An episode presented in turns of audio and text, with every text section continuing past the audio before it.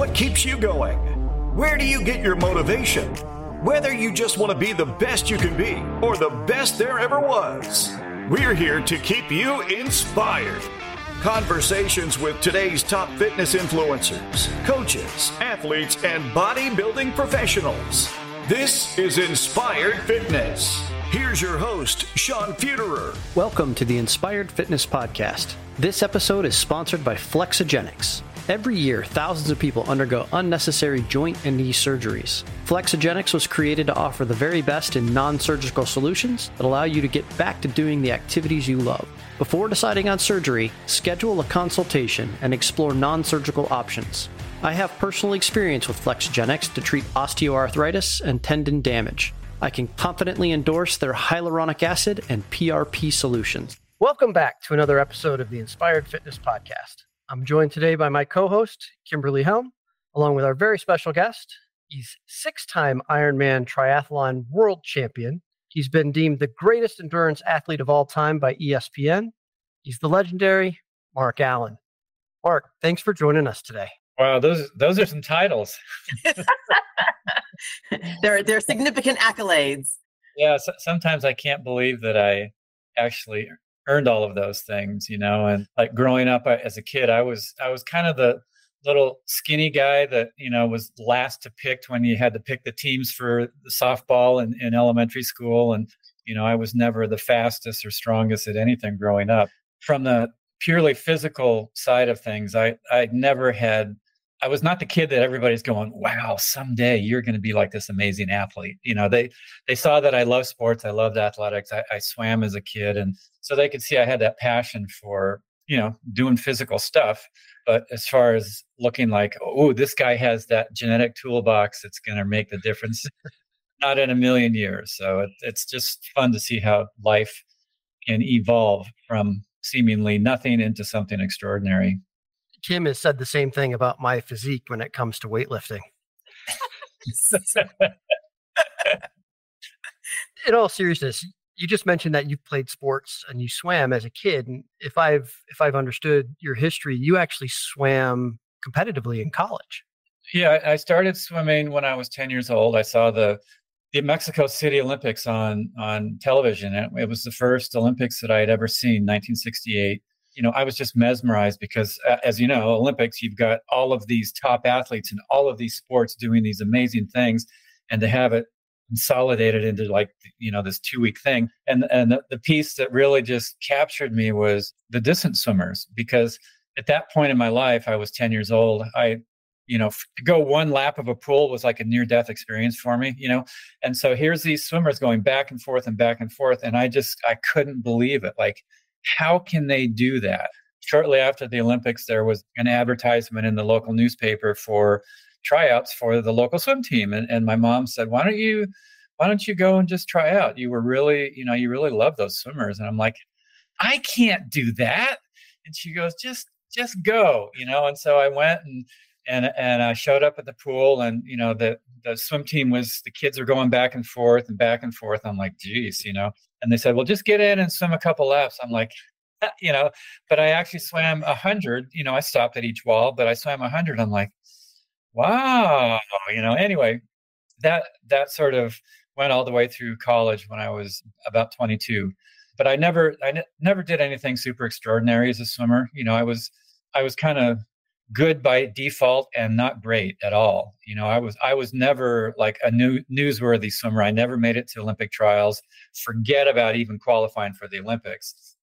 The piece of it that I loved, and I think this serves me really well when I got into triathlon, was I just loved that feeling of just improving where I was at by a little bit. You know, so like if I could just get two tenths of a second faster on my 100 back or you know three tenths faster on 200 im or whatever it was that was like this feeling of like wow that was so great you know i associated sport with personal personal performance m- much more than i associated sport with overall finishes or over overall placings or overall times or, or, or any kind of like real greatness you know that people would go wow you're better than everybody else and and so sport was just this thing that I did because it was community. You know, I love the the kids that I swam with. I love again that feeling of personally getting better on my scale of good when I got into triathlon. I think that that served me well because you know right away I, I saw that from the very beginning when I started triathlon. I was I was 24 years old. I'd been out of college for two years, and I I saw the Ironman on television in 1982, and again it, it mesmerized me. It was sort of that thing of like oh my god how can people do that? How can they swim 2.4 miles bike 112 run a marathon? Uh, and when i was i was literally i was watching this on wide world of sports february 1982 and jim mckay the announcer of the program he you know I, I, turned on the tv late. I didn't see the whole intro to it so i didn't quite know what was going on because i'd never heard of ironman triathlon any of that. And he recounted the distances and i'm thinking how many days does it take him to finish that damn thing? You know? I'm like, oh my God, it must take like two or three days. And then, of course, he said, you know, they start at seven in the morning and they have to finish by midnight, 17 hours later. And, you know, my brain just goes like, how? Um, but I obviously, you know, I, I watched the show and was just completely enthralled by it. And, and you know, I s- saw these seemingly ordinary people crossing that extraordinary finish line. And about two weeks later, I thought, you know what? I want to go there and see if I can be one of those finishers. And that was that was the initial dream, just see if I could finish the race.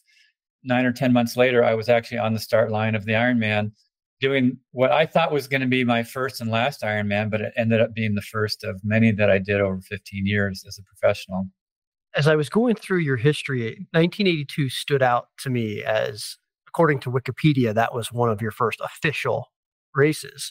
That had to be a very humbling experience. That first one. Do you remember what you what you felt in that first race? Well, it was humbling in more ways than probably you would think like I said, I'd only trained for a number of months leading into it. But you know, at 24, you feel like, hey, I can do anything in like no no amount of time, Absolutely. right? Absolutely. Yep. and not in a million years did I know if I was ready or not ready. There were no coaches back then. The sport was very young. It was only four years old. I hooked up with a buddy who was a cyclist. I looked in, you know, running magazines and saw what you had to do to get ready for a marathon. And I had the swimming part down because I was a swimmer. I trained with a couple people who were actually going to be doing the race that year, also in San Diego, where I was living.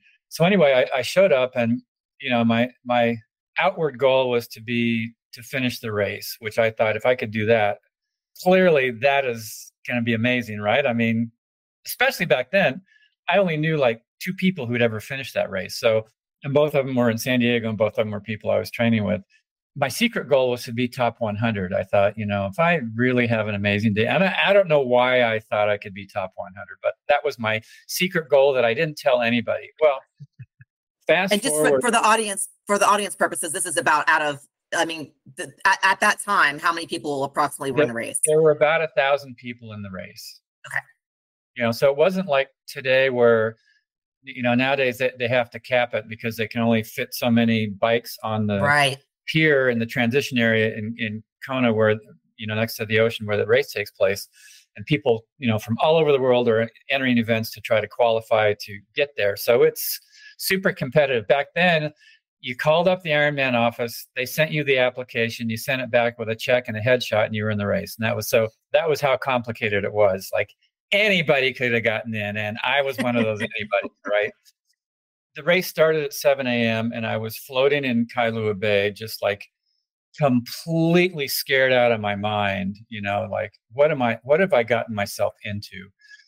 I, I was looking at the line of buoys, and I thought, okay, I'm a kind of. I feel like the swimming's probably going to be my strong point today, and so I I headed out kind of fast, but I was getting like completely swarmed by all of the other swimmers like they were swimming over me and on top of me and shoving me under the water and i'm like i'm gonna die in the opening moments of this stupid sport you know like and I, and I totally panicked i'm i surf you know but so for me to panic in the water was just like so anyway i just started sprinting as fast as i could to try to get away from everybody you know like sprinting the opening moments of a race that's going to take 17 hours probably not a good strategy right? You have to pace yourself. But anyway survival trumps everything.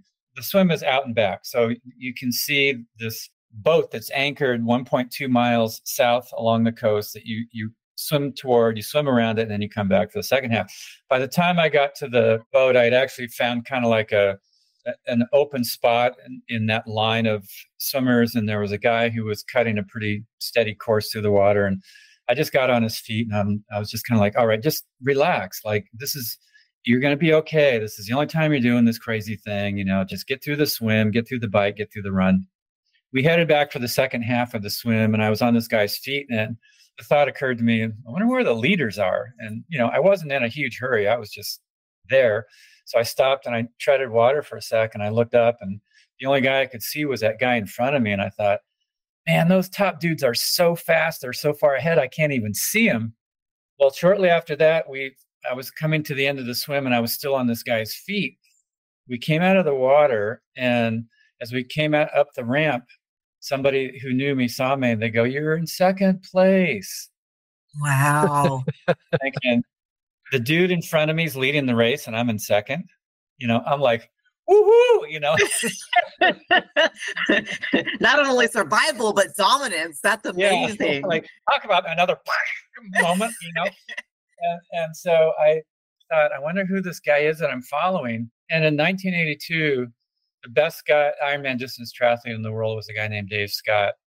He'd won the race once already. He was coming back hoping to win his second title. He had dominated every race that he had entered that summer. So I, I ran up next and I looked over and it was friggin' Dave Scott, the best wow. guy in the world. Now, you know, I'm I, my my IQ just dropped to about three because I can't even believe what ha- where where I am in this race and who I'm next to. And so we headed out for 112 miles of biking, and halfway through the ride, I was still with with Dave, and we made the the turn, and we headed back for the second half. And you know, I'd actually never talked to this guy before. I mean, he was the man back in in those days, and so I thought, hmm, perfect time for an introduction. So I pulled up next to him and I'm, you know, panting. And I'm going, Dave, when we're done with the bike, you want to go for a run? and he, he looks over at me and he's just like, who are you? You know? And, uh, and I said, well, my name's Mark Allen. And he goes, oh, I think I've heard of you before. And, and he clicked his bike into a big gear and he took off. And so I thought, all right, well, guess that conversation didn't go so well. And so I clicked my bike into a gear to pick up the speed. And I heard this just wrenching, clanking sound. And I looked down and my derailleur had broken off of my bike. Off rode Dave Scott, he won his second title that year. My bike was broken. I couldn't go any further. My race was done just after that halfway point of the bike ride. So that first year, I, I didn't even achieve that goal of crossing the finish line. But I had been with the best guy in the world for a couple hours of racing. That was really when the dream was born like maybe maybe if i take my time and somehow come up with the opportunity the way to train learn gain experience maybe someday i can be the champion of this great race. You know the, the first pivotal moment for me was seeing the ironman on tv and just being drawn to go there. Like there was there was no logical reason why i should go do that crazy thing but i said i knew that i had to go do it. And then the second sort of key moment was that year when it's like, oh my gosh, maybe maybe I can be really good at this. And um, the seed had been planted. The seed had been planted. Yeah. So you go on to absolutely dominate the sport yourself for almost a decade. You know, the mid 80s to the mid 90s, coming in first in we said six, but you've had a number of top 10 finishes in that time. You took the podium almost every race you competed in, with the exception of that first one. Yeah, that first one I didn't finish. The next one I finished third. You know, I, I knew that I needed to finish it to really understand what what it was like to cover that whole distance. I was pretty proud of that. Obviously, you know, my first actual finish, finishing third in third place. The next year I finished in fifth, so it was further back in the field place wise, but I was actually closer to the leader at the finish.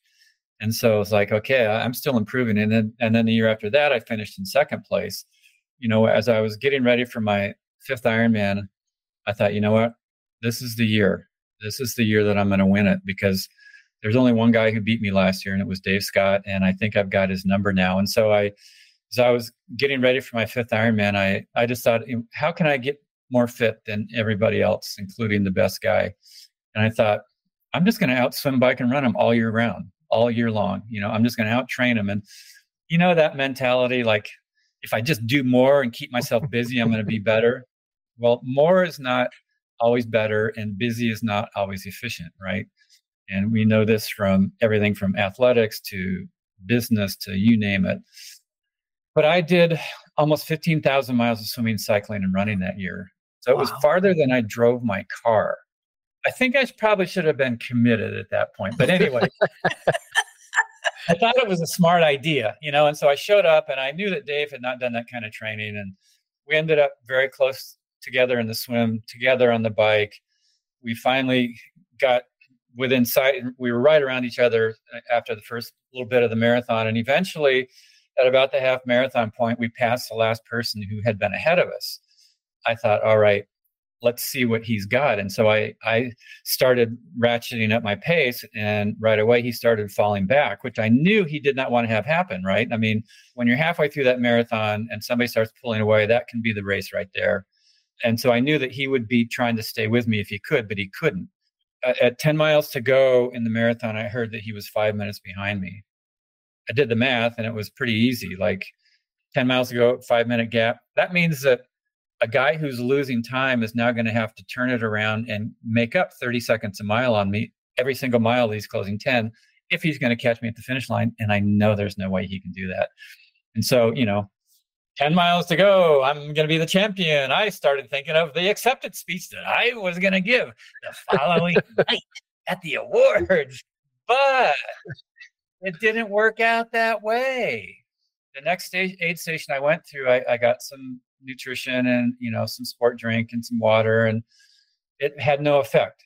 Like i could tell like hmm i should be getting a boost from this and i'm not. My energy is actually dropping. And so the aid station after that i walked through it and i got a, a ton of stuff and i just threw it down.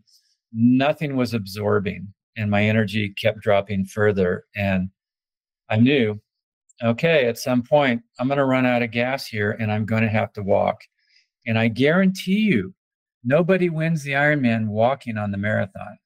Mm-hmm. You know, mm. five minutes gets made up like that. When somebody's running, you're walking. Sure enough, at one point I started having to walk. And so I walked and then I jog and I'd walk and I'd jog. And finally, with about three miles to go, Dave Scott passed me. At that point, it was sort of like, what do I do? You know, this is my fifth Ironman. I've been second, I've been third, I've been fifth. I've been in the lead at the end of the bike. Now I've been in the lead for you know a bu- bunch of the marathon with only a few miles to go, and I can't win this thing. Dave Scott is winning, and in that sort of very depleted state where I was kind of walking and jogging, I had to pivot. You know, like sometimes you have that big dream and you're thinking, I can feel it, I can see it, I, it's going to happen and other times you get in the middle of stuff and you, you go i don't know if i can see it or not but you keep pulling back around that you can see it. Well sometimes you're in a situation where that big dream is going to be absolutely impossible to achieve on that day in that situation. And so then i so i had to ask myself what's my purpose here? Do i just throw in the towel? Do i quit? Do i just sort of walk it in? What do i do?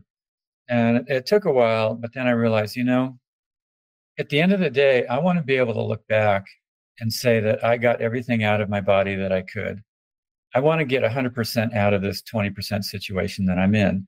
And if I can do that and get across that finish line, I'll be able to hold my head high no matter what place I end up on this day. And so when I was walking, I walked as fast as I could until the energy came back. And then I jogged. And then I jogged as fast as I could until the energy dipped again. And then I had to walk.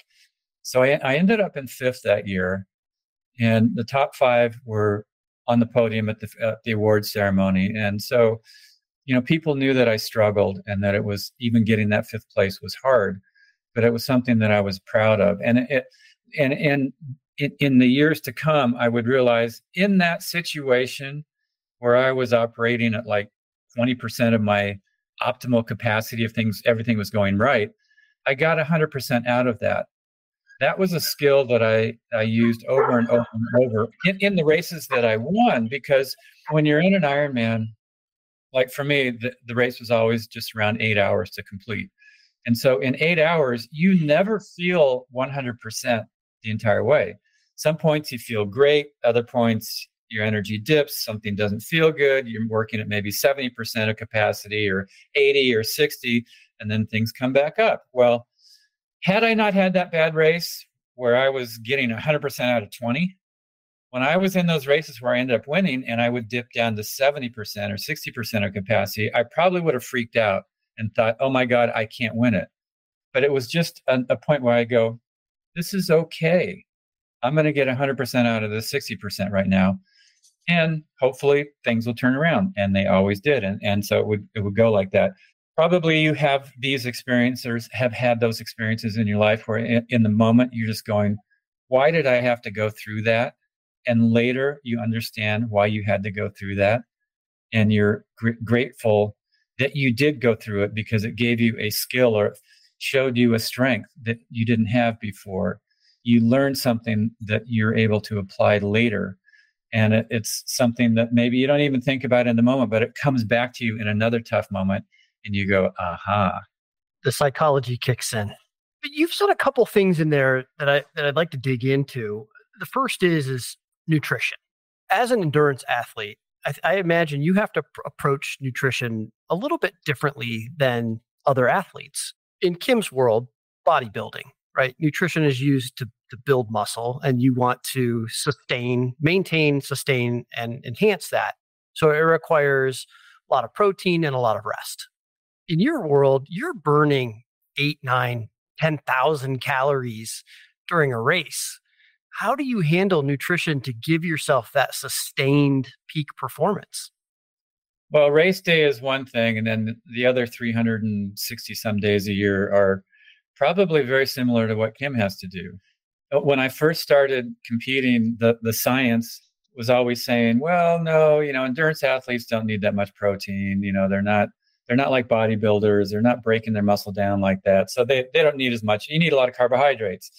Carbohydrates were like the big thing back in the early 80s when I started competing. And so, you know, I would eat a bunch of bagels and pasta and all this kind of stuff. And uh, my body was just saying, you need protein. You need protein and so i i just thought you know my body's maybe maybe my body's different than everybody else but that's what i'm hearing going on inside of me. And so i really shifted away from kind of like that carbohydrate heavy diet to one that was actually very high in protein and high in good good fats and good oils. You know like i love olive oil i love avocados you know i mean nuts all the stuff that nowadays people just like oh yeah of course you need that. And so then literally like toward the end of my career, almost 15 years later, you know, the science research came out and they go, oops, we were wrong. Actually, endurance athletes need a ton of protein, very similar to what, bodybuilders do, weightlifters need. And you know, there's there's just a lot of tissue damage, especially with the running that, that we do getting ready for the marathon. On top of that, just the volume of training that we do day to day my my diet was very well rounded i didn't do anything extreme but i was very i tried to tune into the subtleties of what my body was telling me to do. You might ask yourself well how do i do that? Think about your body how smart it is. You know you basically over the course of a year you burn about a million calories. But over the course of a year you basically end the year at the same weight that you start the year. Of course, we have fluctuations, but basically, you know, and there's no way you could actually accurately count all of that out. Our bodies are very, very smart, but we have to be able to listen. So, how do you listen? The way you listen is you cut out all of the super high taste, artificially flavored foods so that your body can actually hear the subtle sounds of what you need. So, here's my story of that. In 1989, I was getting ready for my seventh Ironman. I hadn't won there in Kona yet.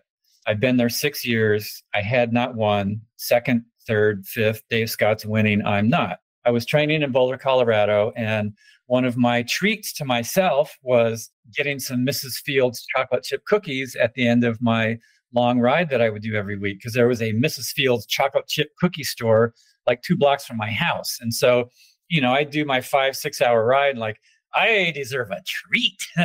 and so I'd, I'd go and I'd get like six of those gooey, just super delicious chocolate chip cookies, thinking one a day, it'll last me till next Saturday. Well, by the time I got home, there was only two or three left, and I couldn't leave those poor little cookies all by themselves. Completely so, logical. yeah, so you got to put them where the other ones are, so they'll be together. And then finally, the light bulb went on.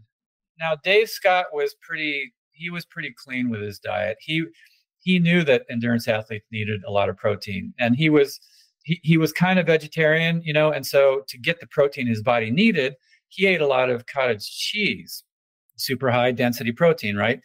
But he felt like cottage cheese had too much fat in it. This is before you could get like non fat cottage cheese. So, to optimize the performance of his cottage cheese, he would stick it in a strainer under the faucet and rinse it to get rid of the cream. So, if I'm going to win the Ironman, I've got to beat a guy who's willing to rinse his cottage cheese. You know what I'm saying? So, anyway, the light bulb went on. I am eating six Mrs. Fields chocolate chip cookies in a sitting. Dave Scott's rinsing his cottage cheese. I'm not winning. He's winning. Okay, so I, I wrote a book, book, co-authored a book with Brant Secunda called Fit Soul, Fit Body, Nine Keys to a Healthier, Happier You. And one of the keys in there is living what you ask for. You know, I'm asking to win the Ironman, but eating all of those chocolate chip cookies is not living what I'm asking for.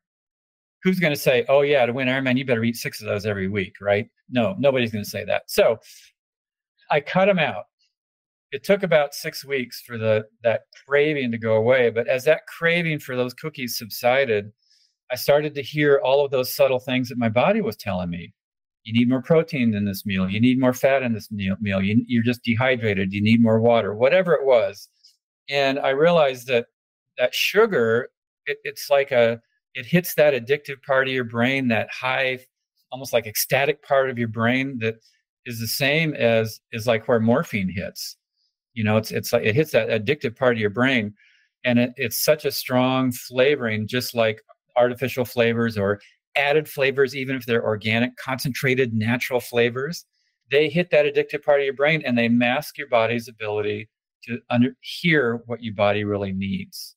I tell people all the time if you really want to craft a diet that works for yourself, get rid of, rid of the junk, start listening to what your body's telling you, and, and you'll know. You'll know what to eat and it, it, it is different for everybody. I really like the I'm, I'm going to steal one of your quotes.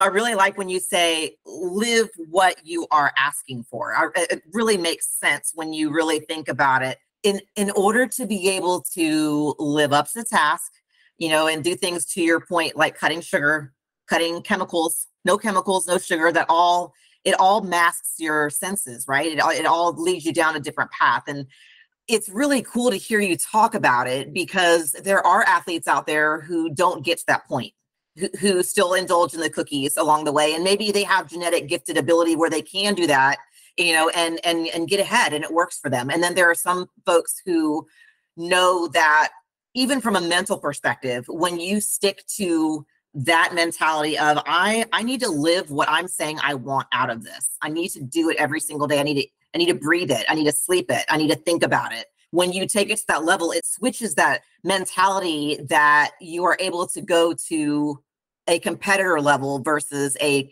casual competitor level, if that makes any sense. Yeah. And you know, when you when you make that switch, all of those things that you need to do that maybe initially might sound like you're you're giving up something, all of a sudden you, you get this switch where it's like giving up the stuff that's holding you back, uh, that actually gives you the pleasure of giving it up, of saying, no, I'm not going to do that. I'm not going to eat that thing.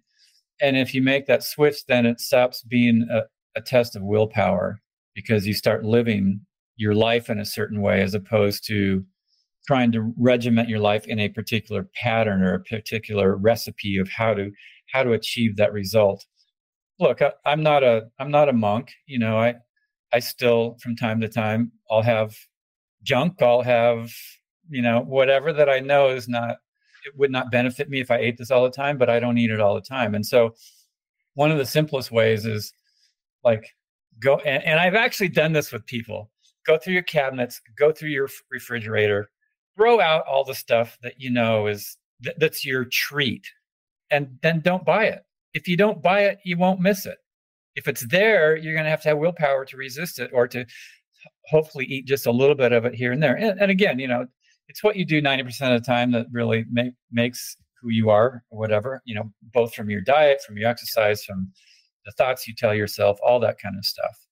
I kind of like to try to live my life like I want to live a champion's life. And, and a champion's life is just being, again, it's not about being better than everybody else, it's about being your best. Right. That's a great perspective. That really is a great perspective. I'm curious about one thing. So Sean, we we kind of talked before we went live on the on the podcast. We started talking a little bit about how I have just a scrape, just a scrape of an experience for an Ironman, right? I did. I I was lucky enough to participate in a in a relay in the um, Blue Ridge Mountain in Roanoke, Virginia, and I did the swim portion. And in in order to train for that, because unlike you, I did not have that swimming background at all. So it was completely new to me. I felt like I was trying to learn how to swim and how to breathe and all these things in order to not only not die in the water, mm-hmm. um, but then prepare for such a long distance race. And in doing that training, I participated in some swimming camps with some uh, elite open water swimmers that were doing things like swimming the English Channel, you know, really long distance endurance types of races. And I had the luxury of spending some time with these folks, which it was I, I, was very fortunate they were they entertained me to come along with them to train and I learned a lot from them.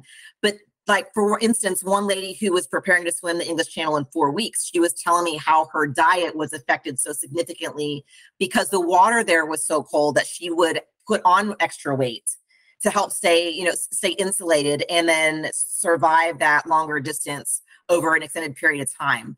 So for someone like yourself who's gone through this many, many times, is there is there a certain time frame out from the start date of that Ironman competition where you have to go through any phases like that where you're trying to not necessarily bulk but increase your nutrition?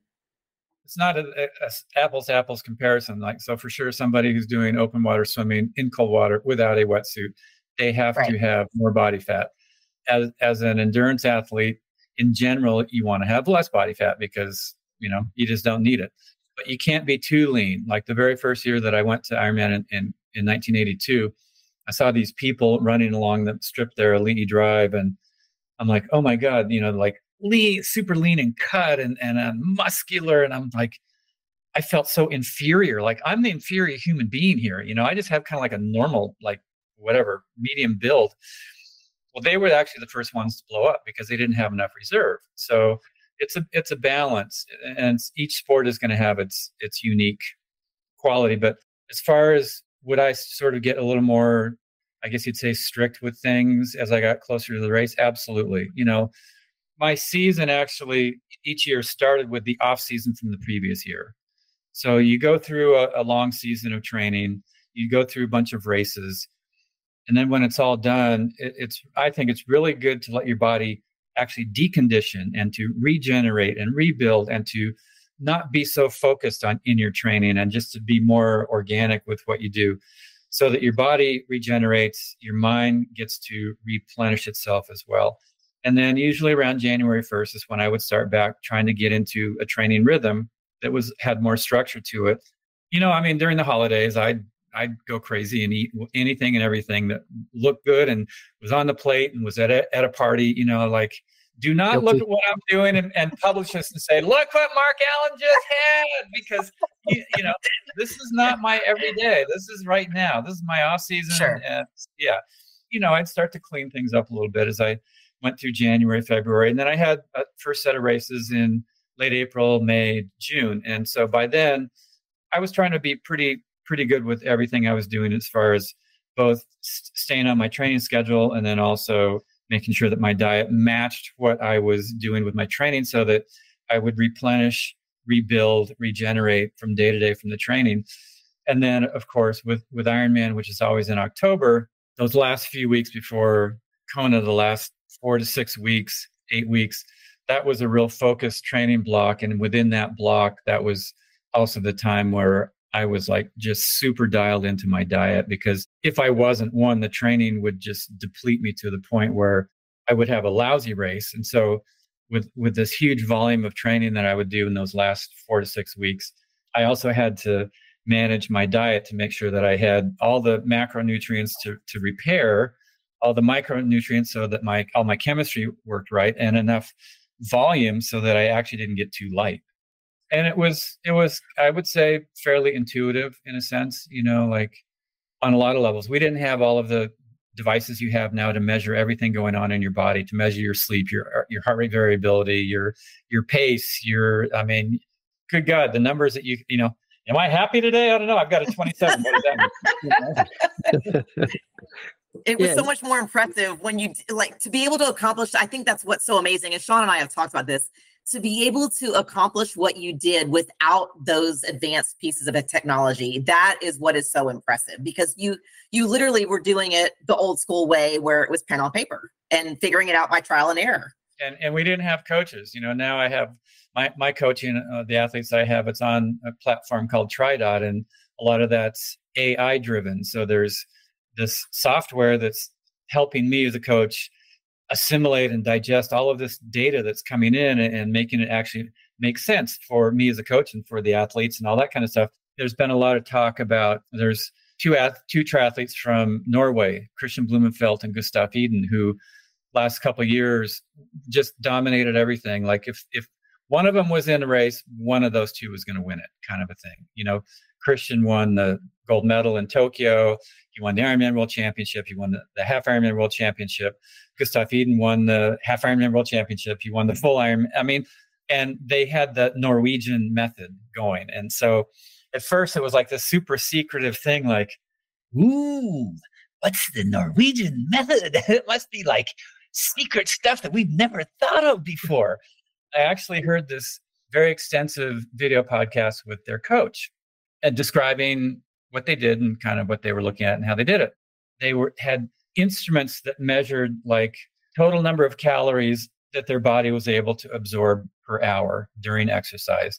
They have these instruments that are measuring their core temperature. So they would get it hotter and hotter until they finally saw at what point the core temperature is, if it goes above that, then performance starts to fall off. They measured how fast they can run before performance starts to fall off over a given period of time. They measured how many watts they can push on a bike before things start to blow up. They just all of these things that I'm going, they're not looking at one thing that I didn't look at. It's the exact same things. However, I had to figure it out intuitively. Like, ooh, I, I got pretty hot on that run and I started to die at the end. Okay, I know what that sensation felt like. Ooh, I was going pretty hard on the bike. I felt good, but man, I blew up halfway through that climb. Ooh, that was too hard. Now I know what that feels like. And so it was an intuitive learning as as opposed to a metrics learning. You know, and they, they're measuring lactate and and dividing their workouts into very specific aerobic, low anaerobic, high anaerobic workouts, and and getting the mix of that right so that their fitness progresses like this instead of like this really fast and then they fall off the cliff. What they have learned in, let's say, two years, it took me 10 years to learn. And that's why the Norwegian method seems so impressive because they, they took these athletes who've been training their whole life, eh, who are actually, you know, have a very strong base of fitness. And all of a sudden they, they, they measure all this stuff to fine tune it, their performance just like skyrocket, like like this. Me, my performance sort of it, it, went up, and then I made some mistakes, and it went down. Made some mistakes. but I got some stuff right. It went further, and so it just can it condensed the the learning curve and the performance improvement curve. So the Norwegian method is it's there's nothing that they're looking at that I didn't look at 40 years ago. It's just that they have the ability to quantify it versus me having to log all of these day-to-day experiences in, in, in, the back of my brain and, and then sort of putting it together. Mark i want to ask you one other thing about training. If i think of a of an ironman a triathlon as an elephant you can't eat the elephant all at once. You have to eat it one bite at a time. So i would imagine training is very much like that. What's your training interval look like? You know it varies depending on the time of year. Like in the beginning of the year like i said i would let myself decondition from Uh, not like I sat on the couch. Like I, I love to surf, so I would surf a lot. I'd, I'd run a little bit, but short and easy during the off season. I would bike maybe once a week or twice a week. So I was active without without it being focused on fitness. But when I came back into training, it's like, okay, the first real run where I'm actually kind of pushing it, you know, 30, 40 minutes felt like that's a long way to go that fast, but it's nowhere close to what it's going to take for me to do a marathon fast in, in Kona. So in the beginning of the year, uh, it just felt like, whoo, there's a there's a long road to go. But when you're trying to get in shape, doesn't matter if you're a pro, beginning, novice, start from where you're at. Where are you going to end up? Where are you at right now? And then slowly and gradually over time build sustainably to get to that that place of the endurance you need, the strength you need, the speed that you need. Realize that you can have the ideal training plan, but that your body's not a not a computer that you can program. So fitness gains will will not look linear. You're not going to get faster like this, faster, faster, faster, like in a long, nice straight line. Some weeks you'll absorb your training, other weeks you'll do half the training and you're still too tired you have to sort of roll with that that sort of stair step way that your body absorbs training and also how you recover. You know you go hard one day okay tomorrow you can still do something. You go hard two days in a row you're starting to get a little bit tired. You go three or four hard days in a row all of a sudden you feel like you got knocked over the head. You know recovery is just as important as any active exercise that you do in, in your in your training. If you're not recovering meaning you're you're building sustainably over time and you're getting the sleep you need so that your body recovers regenerates.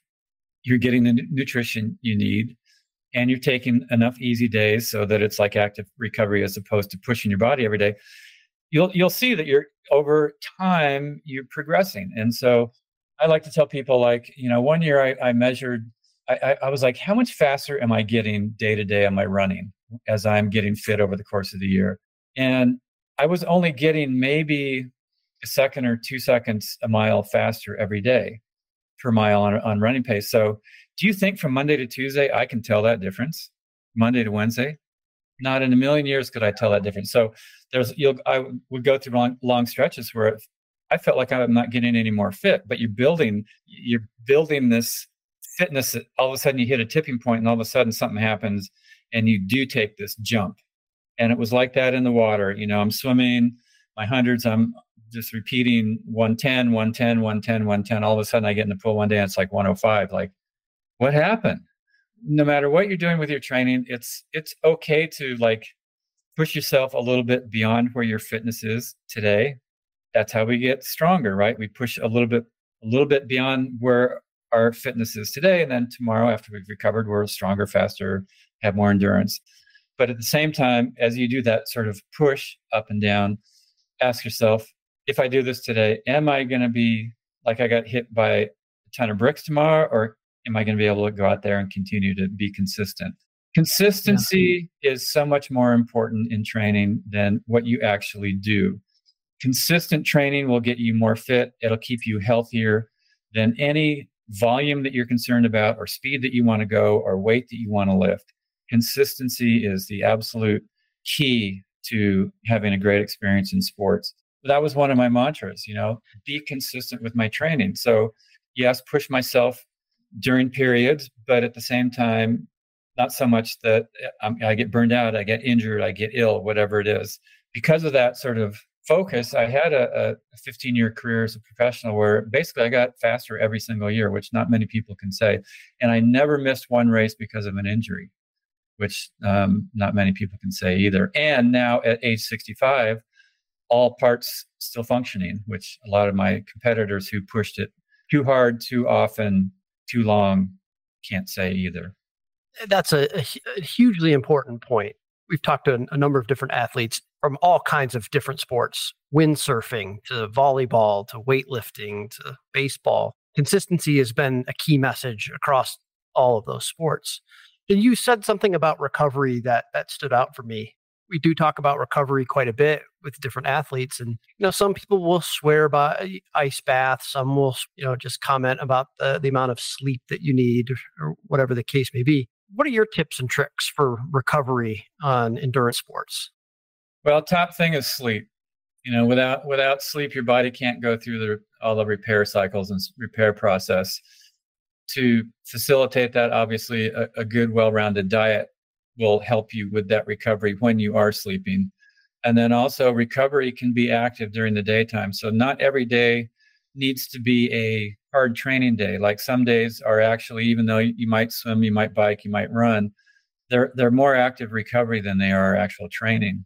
Like you're actually going very easy and not that long. And that, that helps flush things out of the muscle. It, you actually recover quicker with active recovery than you do if you're just sitting in a chair.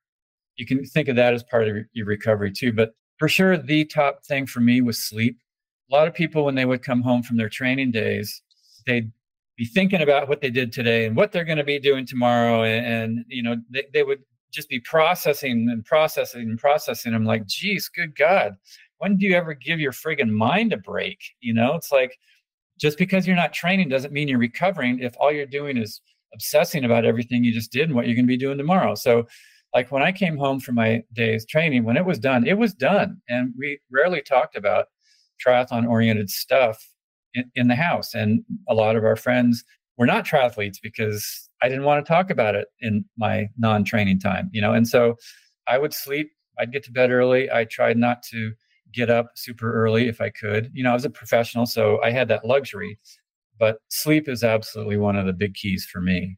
I certainly agree, and I know it, we preach that for for bodybuilding as well. Yeah, very much so. I mean, it's it's especially because what you do, bodybuilding is is such a different sport with with the focus being on growing the muscle you know and it's so different compared to something like the ironman where it's it's it's endurance over a period of time you know i mean the the the training is completely different the basics the foundational pieces the mentality piece, the discipline piece, the nutrition and the importance of the rest and taking care of your body.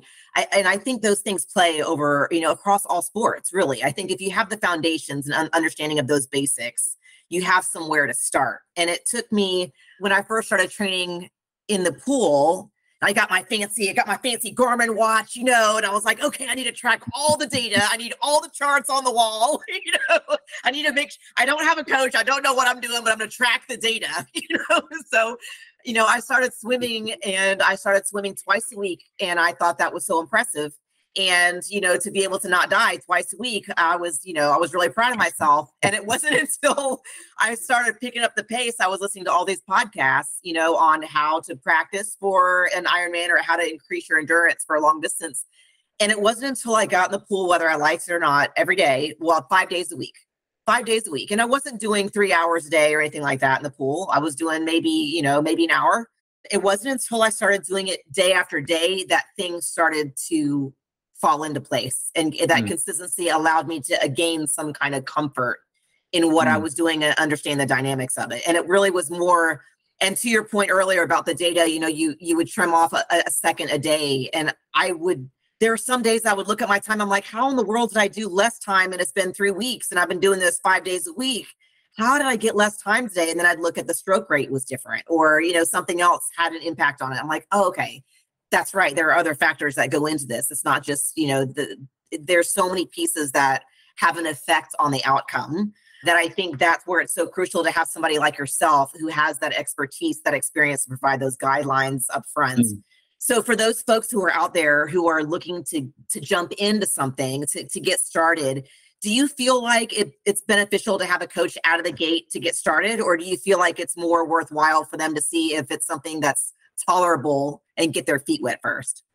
I love the idea of having a coach just from the get go because there's so many so many little nuanced things that can just make that initial building your mo- momentum take place quickly.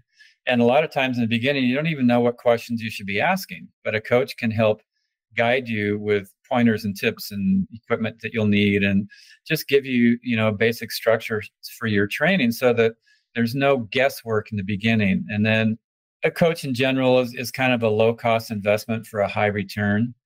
Right away, I think you'll see is this something that I really like? And if you do, then you can continue. And if it's like, eh, you know, I, I really like just running or I really like just strength training, uh, you know, I want to do this one race, this relay, but uh, you know, after that, I don't think I'm going to swim, whatever it is, you know, but for sure, I, I'm a strong proponent for people to get some guidance, get a, get a coach, yeah get a community to train with so that you have other athletes who that you know you can kind of oh how do they look when they're run they're faster than me? What's their their stroke their run mechanics that's maybe different than mine?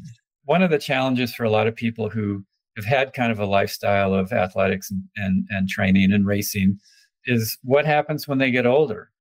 What, what changes? How do i how do i adjust my mindset so that it's still eh, satisfying for me? Because you know a lot of a lot of people let's say like in their 30s you know they did triathlon or something and then they had a family and now they're in their 50s and they have time again so they're going to be doing it they took a little break and they come back and they're like god i'm just like nowhere near where i was like 5 or 10 years ago and i go if you're going to compete with your 20 year old self you're always going to lose okay Yes. so just so important. Yes. don't even do it. And then they go, well, you know, well, like how how do you how did you do it? I mean, you were the best in the world. How do you like stay motivated? And I and I go, my motivation has nothing to do with anything that's a gauge against anybody else. It's it goes back to how I got satisfaction when I was a kid. It's like, what can I do today that will optimize what I'm doing today? So, like for example, I surf a lot. I you know, and at 65 it becomes more of a challenge your body just changes your ability to coordinate all the little subtle things that you need you know fine motor control and the balance all that. Do i surf as good consistently as i did 30 years ago? Absolutely not you know but that doesn't mean that it can't be satisfying. So when i go out it's like let me just see how good i can make today. And if i blow every wave and i have a shitty session it's like you know what? At least i got out in the water. You know i could have been doing a million things that would have been less satisfying than actually being out in the ocean. So you know it's like give yourself credit for what you can do. And, and as as i age I, I realize that that mantra of consistency is absolutely even more key. Just staying consistent with training is an absolutely key goal uh, it's a it's a great goal. It makes you feel good. It's you know as we all know you you reduce your stress when you get outside and you exercise Right. and you can still test yourself and try something new you know as I- have seen a, a lot of older people that were individual sport athletes they end up getting injuries and stuff and those who mix it up with a lot of different things maybe today they go to master swimming tomorrow they go to pilates the next day they go to orange theory the next day they ride their bike you know whatever it is you're always using all these different parts of your body and you never really dig one rut too deep you know and so it's it's much easier to avoid injury as you age if you sort of mix up what you do also when i went to ironman that year it's like i wanted to see what i can do and i'm still at that point i just want to see what i can do I love it. See, Sean, hybrid athlete. See, I, I got nothing. I got nothing. so, Mark, you just touched on kind of what I think is the third key element, right? We, we've talked about nutrition, we've talked about training. That that third key element is really the mindset. Kim and I have formed a belief. You know, we've known each other for a long time. We've sort of formed this belief that you know success or failure is a product of your mindset. As an endurance athlete, you know you're constantly pushing your body to to new physical limits, and that requires a strong, uh, uh, you know, a strong mindset. From your experience, how do you push yourself from a mindset perspective to to keep stair stepping up your level of performance? Maybe mine is different than somebody else's. I, I just love that that physical puzzle. Like how do I get faster? How do I gain more endurance? How do I gain more strength? How do I become more efficient in my movement patterns? There was always something new to discover when I was when I was doing it. And so it wasn't like I got up every morning going, okay, I've got to push myself. I mean, there were there were workouts that I dreaded. I'll, I'll say, you know, ones that I knew were going to be painful, ones that were going to be a challenge, and they were the ones where like, I hope I make it through. You know, I had I had those days, but then I had a lot of other days that were that were pushing the limit like this much, and those were fun. You know, the ones where you're pushing the limit like in a big chunk in a big way, those are the ones you got to kind of psych yourself up for, and um, you know, be ready for them. Be ready for the big key workouts. Like I, one of my key workouts that I had was getting ready for Kona, getting ready for the Ironman. Was I would do a 150 mile bike ride, and I, I would do several of them throughout the year. In the block leading up to Kona, I would do. I, I was training in Boulder, Colorado. I would do the, the first of two during that period of the year, where you'd start in Boulder, Colorado. You'd ride east through the cornfields toward Kansas, 75 miles. there was this little town called Wiggins. There was a convenience store and a gas station. You fuel up and you come back 75 miles. And you got so far away from the Rockies, boulders at the base of the Rockies, you couldn't even see the mountains anymore. And so here you are out in the middle of friggin' nowhere, riding along in Lycra with farmers and they're harvesting corn. And, you know, it's like that was such a demanding workout that I had to really, really be psyched up for it. When there's uh, some workout that is intimidating for you or a race, be ready for it and realize, you know, I'm doing this willingly. Nobody's nobody's making me do this. I have asked myself for this challenge. Maybe today I'll I'll I'll make it through with ease and grace. Maybe I'll struggle. Maybe I might even fall short. That's okay. I, I put myself in this place. You know, when you're in a race, then it then it becomes a thing where it really it, it when things get tough, it's easy to start whining. It's too hot. My legs are killing me. I have blisters. I should have been, I should have done this different. I should have done that. That person's too strong. I can't do it. Wah, wah, wah. When you're in that situation, utter those two key words to yourself that will get you out of it. Shut up. you know, get your mind to be quiet. A lot of that whining comes from judgment. You're judging this moment that you're stuck in this challenge as bad. Anytime we judge in those kind of moments, it drags us down. If you can switch from judgment to assessment, that can pull you out of it. I feel like crap right now. That's not necessarily good or bad. How do I get out of it? Oh, well, maybe I can just take a breath and relax. Maybe I actually need to eat a little more, drink a little more. Maybe if I just slow down for a moment in my pace, my energy will come back. And all of a sudden you're like, oh yeah, I'm, uh, I'm flowing again. You know, I'm, I'm aware of my breathing. My mind's quiet. I'm not judging. I, I assessed and I responded. And so that's sort of like a, an immediate in the moment that can kind of help you suspend judgment. This is not good or bad. Just assess where you're at and what you can do to bring the best of yourself into this moment right here, to stay engaged, to not want to have the race be over, to not want it to be any different than it is, to not want it to be cooler than it is, or the not not want your legs to be better, whatever, you know, and a lot of that is just quieting your mind and quieting your mind is is a process for me anyway of just taking that breath and in you know breathe in a little bit deeper than you need and breathe out with a little bit more force than you need and hold it at the bottom a little bit. All right there's the quiet. Because when your mind is quiet, then your mind is free. And when your mind is quiet, then you might hear answers to the situation that you're in that you wouldn't, you can't think of logically. And if nothing else, you'll stop the whining. And when you're not whining, then you can move freely and your body works. And in the end, like I said, you know, like in that moment where I was walking, Dave Scott passes me, I'm whining, and I'm like, you know, this sucks. I'm not going to win again that's a judgment like this is bad. But now, as I said, looking back, had I not had that moment and learned that lesson in that difficult situation, I wouldn't have had the skill to win six Ironmans and six starts. I assessed and I said, well, what what's the best that I can do? The best I can do is give 100% of what I have in this really tough situation. That skill served me to be a champion. And that's sort of a circular conversation, I guess, about mindset. Absolutely. The use of positive self talk is what gets you through those two things. And, and that, again, is another theme that has kind of stood out across the swath of athletes that we've spoken to. Yeah. Positive self talk in the really tough moments didn't work for me. And here's why.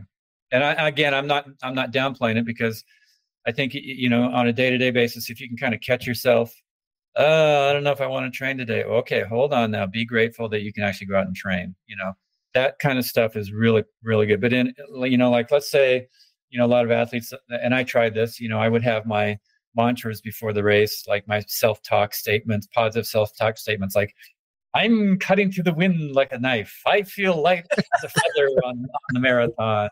I'm moving across the ground like I don't weigh anything, you know, whatever it was, right? And so here you are you're in you're struggling you know you can feel your energy going first of all, it was really hard in in those type of moments to to remember what the heck those statements were, and if I could even recall them.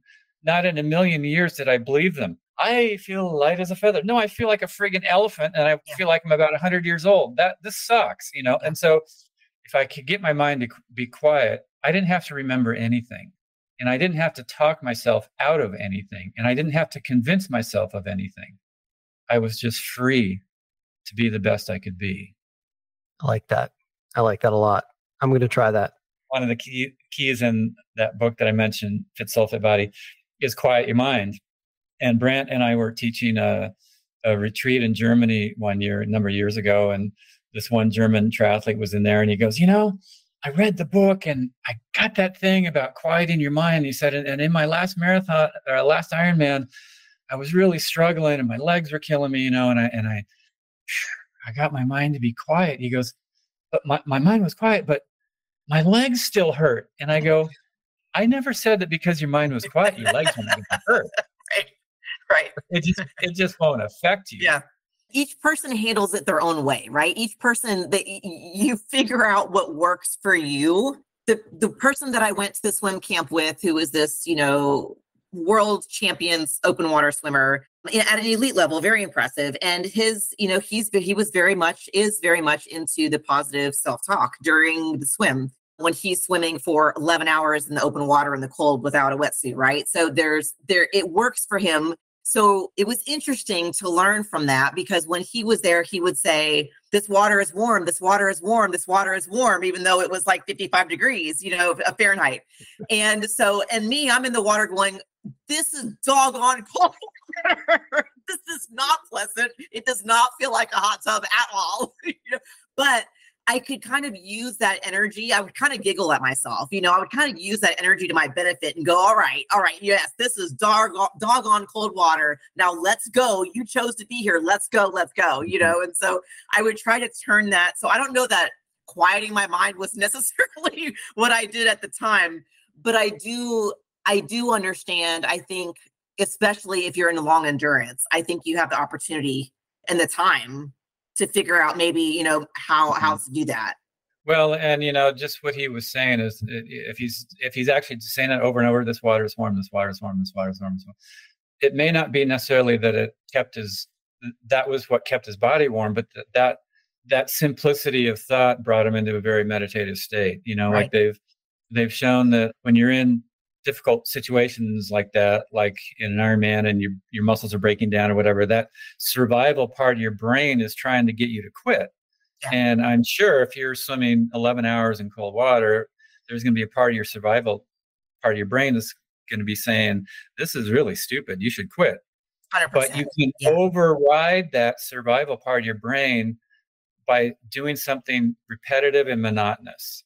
Yes. And and so just repeating something super simple like that is repetitive and monotonous and it overrides that survival part of your brain that wants to that, that can diminish your performance. And so like people ask me like what were you thinking about in the ironman and i'm like thinking?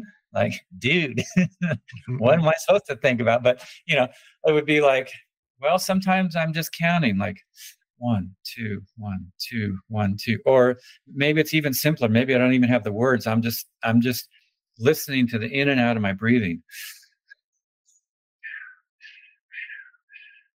And it's so it's it, it's it's a mantra, centered state. So the water is warm, the water is warm, the water is warm. And I'm yes. sure it, it, was it was timed with his breathing, you know, and so that really puts you into that meditative state that brings the human a human being into this incredible space where so many things are possible that could not be possible otherwise and I, you know, and I and I joke, but you know, obviously, uh, an incredible amount of, of skill set and talent on his behalf. You know, and and I learned a ton from him. And the book I've read, I've read a good portion of that book that you co-authored, and it has a lot of really great tidbits. I really recommend it highly to those who are listening. Mark, you've dedicated most of your life to this sport now. If, if it's okay with you, one of my colleagues, his name is David Lancaster. He lives in Australia and he's training now for an Ironman. He wanted to tap into that coach element and just get kind of your sense for any advice that you would offer for people who are competing in age group who are raising small children, have a full time job, you know, other life responsibilities, how to tackle that that training. Like, what would your your your top piece of advice be? My my biggest piece of advice is to um, be very realistic on the amount of time that you can train, and and craft your your training schedule around that. If you put together a training plan that's a couple hours a week more than you can realistically sustain, it's sort of like withdrawing more money out of your retirement than you've allotted for. You know, it just doesn't work. Something is going to pay the price. Either you're going to pay the price because you're getting up earlier or staying up late to do stuff and you're not getting recovery, or your family is going to is going to sustain the the damage because you're not available and they need you to be more available whatever it is. But if you if you're just very realistic like i've got seven hours a week that i can train then then figure out how to parse it out through the week so that you know maybe you load up a little bit more on the weekends when you have time and you're not working or whatever it is or you know. So so it's not like every day is the exact same template of the day before but you, you vary it based on your family demands your work demand work demands if you're realistic from the get-go then you'll you'll have a great experience at, at the race that you that you're targeting you know and if it's an ironman that requires a little bit more training. And so maybe you have to have a conversation with those near and dear and say, okay, you know, for these six weeks or this month or two months, you know, on the weekends, I'm going to be pretty occupied. But when that's done, you know, we will balance that out by doing X, Y, and Z, whatever it is. Like, I never felt like at any one point, if you looked at my life, it was balanced when I was in the midst of Ironman training, that is not balanced at all. I couldn't sustain that level of training over the course of a year. It's a very short period. It was not sustainable as far as my family. You know, the, the amount of energy I had for them was like almost nothing. However, when Ironman was done and I had my off season, I spent so much time with family, friends, and that was not sustainable because, you know, by the time January 1 came around, they're like, get out of the house, go train. We, we're done with you. You know what I mean? And, and so, you know, if you think of sort of balance in that sense of maybe balance over the course of a year through this whole journey that you're on, if there's a demanding period, then you'll make it work. It's almost seasonal, right, for you? Yeah. That's absolutely important for any athlete, right? Is to balance your training with the rest of your responsibilities and and especially with family. We've talked about that a lot with some of the other athletes that we've interviewed about how you define the word obsess- obsession and obsessive. And is it fair to be obsessive over a sport in order to be successful at it? Is it a requirement and what that means? And we, we've heard a lot of people define it in different ways and say, you know, having an obsession isn't necessarily a bad thing. It's not necessarily, oftentimes, it has a negative connotation, and it's not necessarily the case if you are able to balance it over the long haul It's sort of to your point, Mark, you know, that there is a way that you can do it without alienating all the things that mean something to you. Yeah. yeah. Some some athletes choose to take a partner who's in the sport. Was your wife a, an athlete? She was, but you know, uh, even within that, just because somebody's in the same game with you doesn't mean that they still don't have needs that that you're not going to be able to meet at certain times. And so it's it's still not a it makes a lot of it easier. Like, you know, we could head out the out the door at the same time to do training and stuff like that. But there were there were still periods where she needed something or I needed something and the other one wasn't available to give it because of whatever big race he had coming up. And so it's not necessarily a it's not a guaranteed recipe of success. You still have to be attuned to that sort of balance and the needs of others and and they have to be attuned to how can I actually support this person that is important to me to do something that is important for them. Maybe I have no interest in doing a triathlon myself, but clearly my partner is interested in it and it seems important for them. So how can I support that and how can they support me in something that I want to do and something that we can do together, you know? And so yeah. That's that's perfect. I think and that's actually I think a, a wonderful point to end on for this. Absolutely incredible stuff. Thank you very much for being here and talking with us.